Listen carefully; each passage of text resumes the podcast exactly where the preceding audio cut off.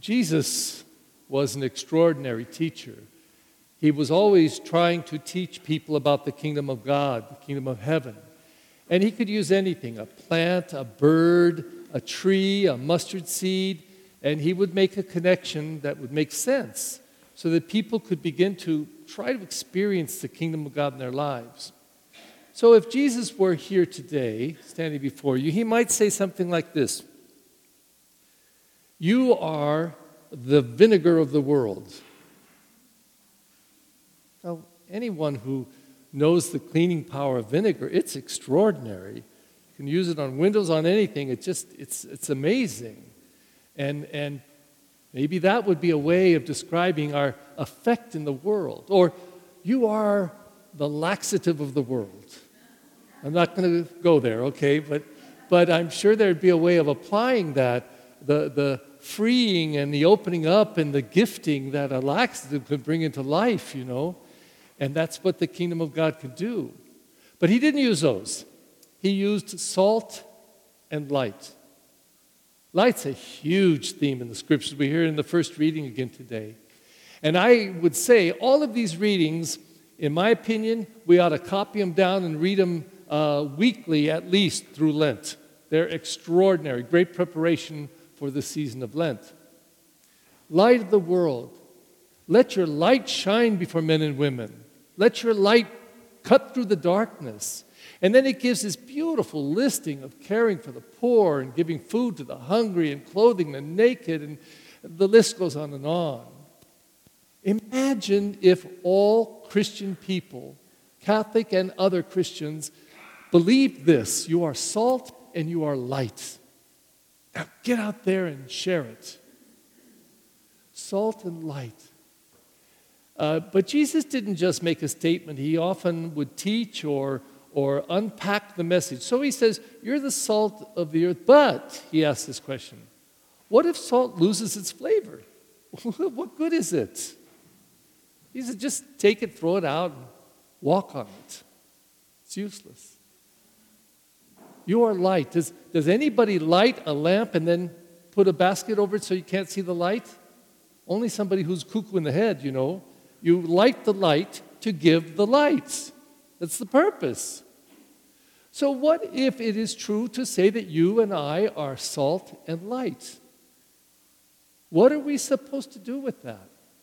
Now, uh, I uh, was two years old when um, Albert Schweitzer won the Nobel Peace Prize in nineteen fifty-two. So I didn't know that or know anything about it. You remember that, Joe? Do you? Okay, Albert Schweitzer. He was a theologian, an organist, a philosopher, a physician, and medical missionary. He went to Africa on his own, I believe, to, to uh, do missionary work.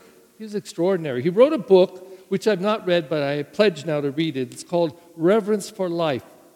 And this little explanation says this is one quote out of literally hundreds for this book that he wrote.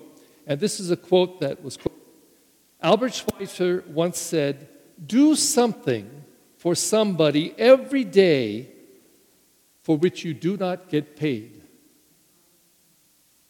Something good for somebody every day, and you don't get paid. You don't get any recompense. He also, um, I think, he just got it. He got this message.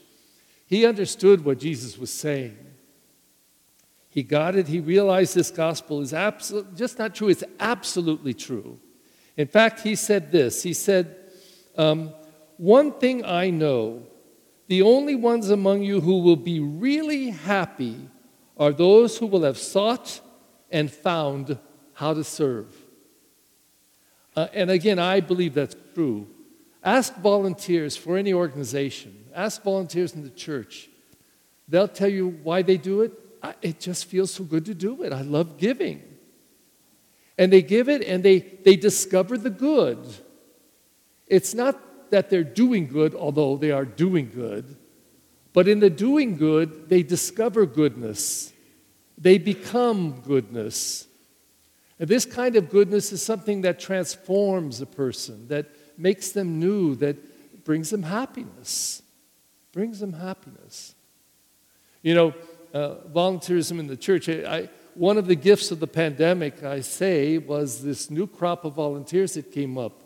Because I couldn't have done what had to be done every day to move basically the sacristy outside to that corner and then bring it back after every day and uh, on Sunday. And so this group of volunteers developed, and they were like uh, little mice out there running all around doing everything that needed to be done. But then after the pandemic was more or less over, they came in here and they continued. And they are just a backbone here. They clean the church. They, they do everything. I say, well, this needs to be done. It's done. It's done. And they do it joyfully. I've not seen one of them complain. Sure, Father, we'll do it. We'll take care of it. Don't worry about it. We got it. So Jesus, I think, the great teacher, once again, told us what we need to do in order to be really alive. Uh, this year, we're celebrating thirty years of Together in Mission. And as I announced last week, for the next three weeks, this week is uh, the announcement Sunday, next week's the pledging Sunday, and the week after that is the follow-up pledging Sunday. We do this every year, um, and this is how it came about. First of all, I was in a parish in the inner city in South Central for twelve years, the poorest place I ever was in, and um, one year, the last paycheck for the teachers of the year, I couldn't pay it. We couldn't pay it. We didn't have the money. We ran out.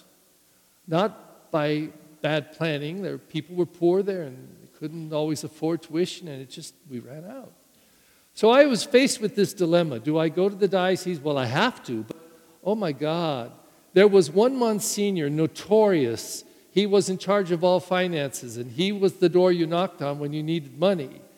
But he could make you feel like a worm. What? You can't pay the salaries? What are you doing?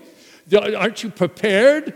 And you just had to kind of grovel before him. And I just didn't want to go through this. So I thought of my options. I said, I can go grovel, or I'll ask some priest friends of mine for one thousand dollars a piece. So I wrote to twenty priest friends and people that I knew, and one I served with, one was my first pastor, who I don't think he cared for me at all. But he put up with me, this young, uh, crazy priest. And um, over half gave me one thousand dollars and wrote a nice letter back to me. And that pastor gave me two thousand dollars. And I was uh, able to uh, pay the teachers. And I was so grateful, so grateful. They were light to me. They were salt. And they helped me out. So in those years, shortly after that, Cardinal Mahoney began, this was thirty years ago, this Together in Mission. Because instead of going to that Monsignor and groveling for money, for emergency money, he said, why don't we build a fund? And instead of taking it out of the general funds of the church, let's build the fund that will take care of this need.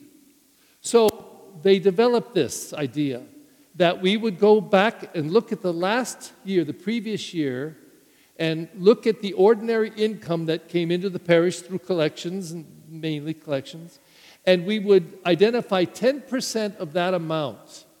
And then the next year, in, in addition to the regular donating that we do every Sunday, we would raise that ten percent.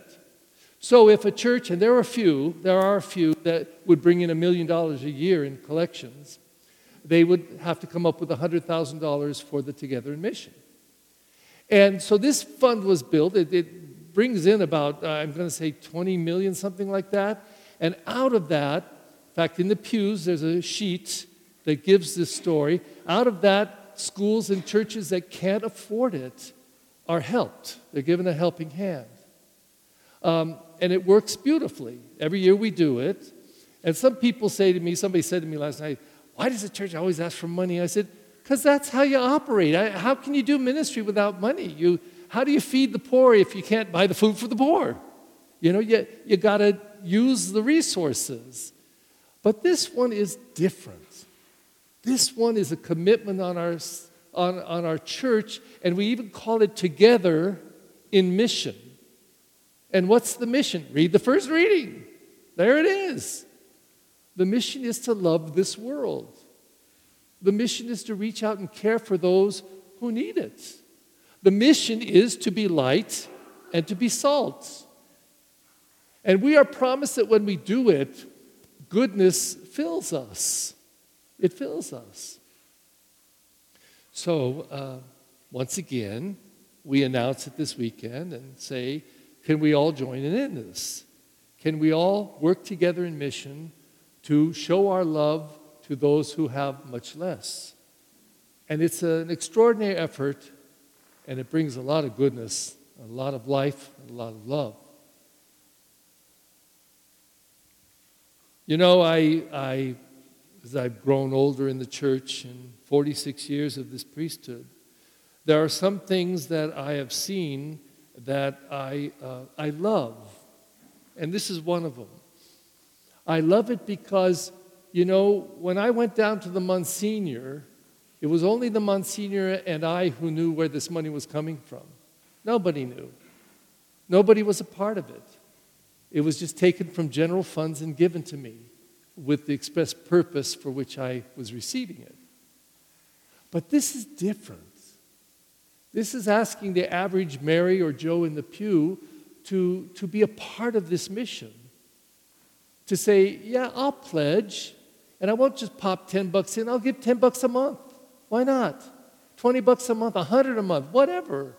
And, and this will be my way of participating and knowing that brothers and sisters in faith in poor parishes that really most of the time don't feel that anybody cares is going to get this helping hand, this reaching hand from ordinary people in the pews and say, we can do something. We can share this goodness. So, here we are. We're preparing for Lent. And again, I propose to you to write these readings out, uh, print them out, go to U S C C B dot org and get the readings, English and Spanish, uh, and, and, and use them during this Lent. Because the point of them, the point of this Sunday, the point of that poster, shine his light.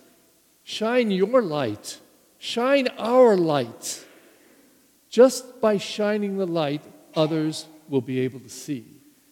And I believe that as we prepare and go through our Lenten experience, that this is a good place to start and a good place to end, to try to experience this goodness that is uh, offered to us to do for others, and in the doing of it, find our own lives transformed by the good.